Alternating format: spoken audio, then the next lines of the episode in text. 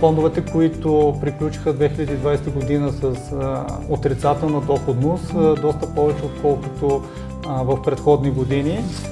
Имаше така доста скромни резултати като цяло на фона на това, което сме наблюдавали през изминали години, когато доходността е достигала границата между 20 и 30%, тази година такова нещо не виждаме. Това е, а, Това е средносрочна или дългосрочна инвестиция. Точно само в една година, ако така се вкопчим и гледаме, нали, ще направим погрешни заключения. При по-низко рисковите а, сегменти, например в фондове в облигации, а, сме а, класирали фондовете по постигната годишна доходност за 2020 година, а при останалите по-високите рискови а, профили, смесени консервативни фондове, смесени балансирани фондове в акции, а, класацията е направена на база постигната 3 годишна доходност, т.е. за периода от 2018 до 2020 година.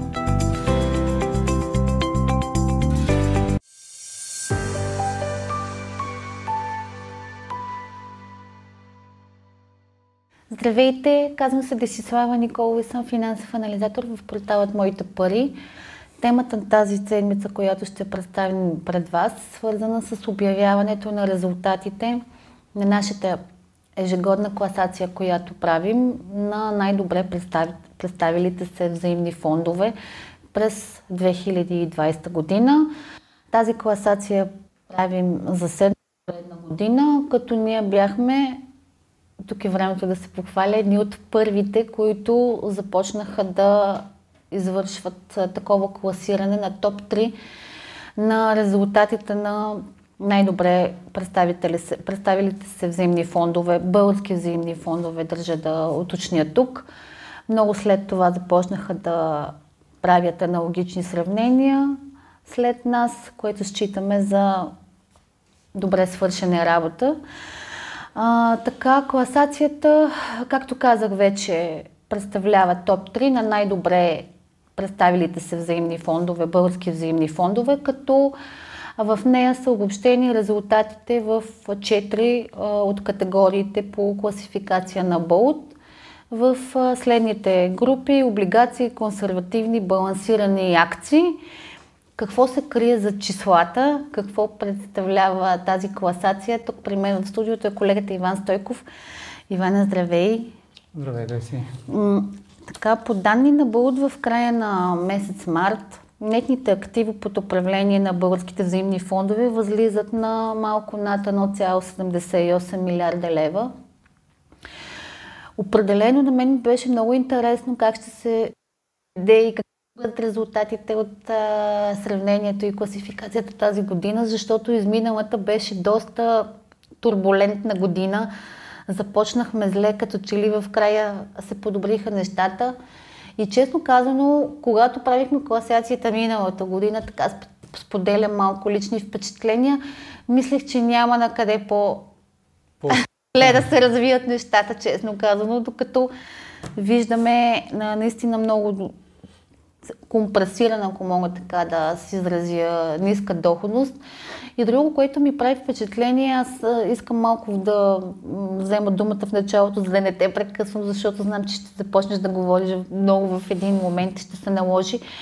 А, че дори най-високо рисковите фондове, да речем фонд акции, а, имаше така доста а, скромни резултати като цяло на фона на това, което сме наблюдавали през изминали години, когато доходността достигала в границата между 20 и 30%, тази година такова нещо не виждаме. Давам ти думата.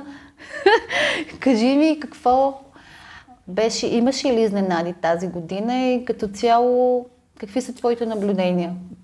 Предвид обстановката, която, която се случи миналата година, не би трябвало да има изненади, поне по отношение на, на резултатите, които а, се постигнаха за миналата година. Сега ти каза за високорисковите фондове. Правилно добре помнеш, заедно с теб изчислявахме а, доходностите и, и там видяхме, че не, не само при а, високорисковите, въобще като цяло, а, без значение какъв е риска, взаимните фондове миналата година приключиха не много добре, така да кажем. А, много бяха а, фондовете, които приключиха 2020 година с а, отрицателна доходност, а, доста повече отколкото а, в предходни години. Естествено, това си има обяснение. Ние с него започнахме. Няма как да, да очакваме а, свърх резултати, когато а, така, в рамките на, на месец или два пак видяхме стрибове на, на, на борсите, а, спадове от по 10, 20, 30, 40%, нали, и в продължаваща тенденция а, такива понижения за, за кратък период от, период от време рязко свалиха доходностите. Понеже каза, ние смятахме и прави аналогия, когато пресмятахме тези доходностите и стандартни отклонения, да речем, а, а, ние сме прегледали над 100 фонда, съответно, български взаимно сме пресметнали, да, за да избереме тази синтезирана информация, която представиме на нашите зрители, посетители на сайта. А, ми направи впечатление, че когато забележа доходност в рамките на 2-3% си казвам, вау, защото на фона на, на, преди това тя е била в рамките така. на 0 и 1 най-много голям, нали, като, като размер на, на доходността. Така че тази година със сигурност не знам какви са били очакванията, но доходността е доста ниска, поне на българските взаимни фондове. Да, и говорим пак поне за, за 2020 година. Нали, естествено, че има и положителни доходности, естествено, че има и фондове, които много добре се представиха, така да ги наречем първенци, те са тук, те са в класацията и след малко ще говорим за тях но а, като цяло большинството беше с а, недобри резултати. Не казвам а, а, негативни, а, разбира се, че те са негативни, но все пак а, знаем, че това е, а, това е средносрочна или дългосрочна инвестиция. Точно само в една година, ако така се копчим и вгледаме, нали, ще направим погрешни заключения. Да, 2020 не беше добра, но пък а, предстоят, надявам се, по-добри години. Миналото... Виждаме и възстановяване вече. В... Миналата година имаше един шорт Sofix нов фонд, който не е в тази класация. Виждам. Предполагам другата година живот и здраве за 8 поредна година, когато я правим този да, фонд. Минахме Според мен години. ще със сигурност ще присъства в топ 3 на, на класация. Може би да. да, да допускане ще... предположения. Искам да обясниш така, а, доходността е ясна. Стандартното отклонение, понеже това е специфичен термин, можеш ли да кажеш на нашите зрители да дадеш така едно просто определение какво означава стандартното отклонение и когато виждаме конкретна аналогична доходност, какво, как трябва да са поставено с стандартното отклонение, какви изводи и заключения да правим? Ами ще опитам по по-така до, ако, достъпен, разбираем начин, ако успея да Само така да го направя. как се изчислява, защото... А, да, сега ще ми е трудно да кажа как се изчислява, още по-малко да го обясня. Но а, стандартното отклонение, най- най-общо казано, показва а, какво, какво е нивото на риска при при дадената колективна инвестиционна схема, взаимен фонд. А, това са колебанията в случая а, в котировките или в нетната стоеност на активите на един дял а, над или под а, средната. Колкото по-големи колебания има над средната или по-средната стойност, а, толкова е, е по-рисково управляван или е по-рисков самия фонд. Тоест, когато стандартното отклонение е високо, означава, Не, че... Е по-рисково, по-рискова е инвестицията. е постигната да. с по-висока степен да, на риск. Да, поета е по, по, по-голяма доза риск, която е съответно довела до съответната възвръщаемост. То на самото стандартно отклонение не винаги може да, да даде крайната картина, доколко това е дало положително или отрицателно въздействие. Затова ние в класацията, много добре знаеш, добавяме още един показател, коефициента на Шарп, който вече реално показва а, всяка единица поета а, риск, а, колко единици възвръщаемост а, връща обратно. По-прецизен измерител. По-прецизно, да. а, като там целта е накрая, като се направят всичките а, замервания, изчисления, а, този коефициент да е по-висок от единица, което означава, че всяка единица на поет а, риск носи повече единици, повече от една доходност. Така че Нали, от една страна е стандартното отклонение, което си е до някъде и то не до някъде си изцяло статистически показател, там базиран на седмичната а, доходност от а, дадения фонд, а пък като крайен по-обобщаващ показател е коефициента на Шарп, защото той показва само едно число. Понеже заговорихме за доходности, можеш ли да ми кажеш кои са водещите фондове, най-високите доходности, които са постигнати в отделните категории през изминалата година? Да, мога. По това работихме доста време, така че резултатите ги има вече тук при нас и при теб, и при мен. Можем да, да съобщим съответно най-високите доходности в отделните рискови профили. А, нека само тук да направя уточнението. При по-низко рисковите сегменти, например в фондове в облигации, а, сме а, класирали фондовете по постигната годишна доходност за 2020 година, а при останалите по-високите рискови а, профили, смесени консервативни фондове, смесени балансирани фондове в акции, а, класацията е направена на база стигната 3 годишна доходност, т.е. за периода от 2018 до 2020 година доходността е анюализирана. И така, в фондовете в а, облигации най-високата постигната доходност е при компас евростабилност. А, доходност от 3% за 2020 година. Там следват след тях експат глобални облигации с 2,7% и ЦКБ гарант с 2,3%. Продължаваме към смесените консервативни фондове.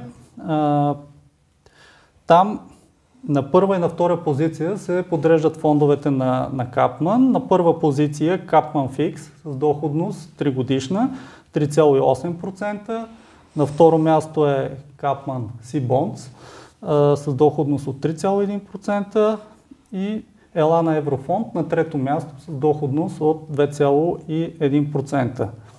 При смесените балансирани фондове на първо място с доходност от 3,3% за периода 2018-2020 година е Конкорд фонд 1 акции и облигации 3,3% доходност Select Balance на второ място с 3,2% доходност и стратегия Prestige с доходност 2,9% за този 3 годишен период.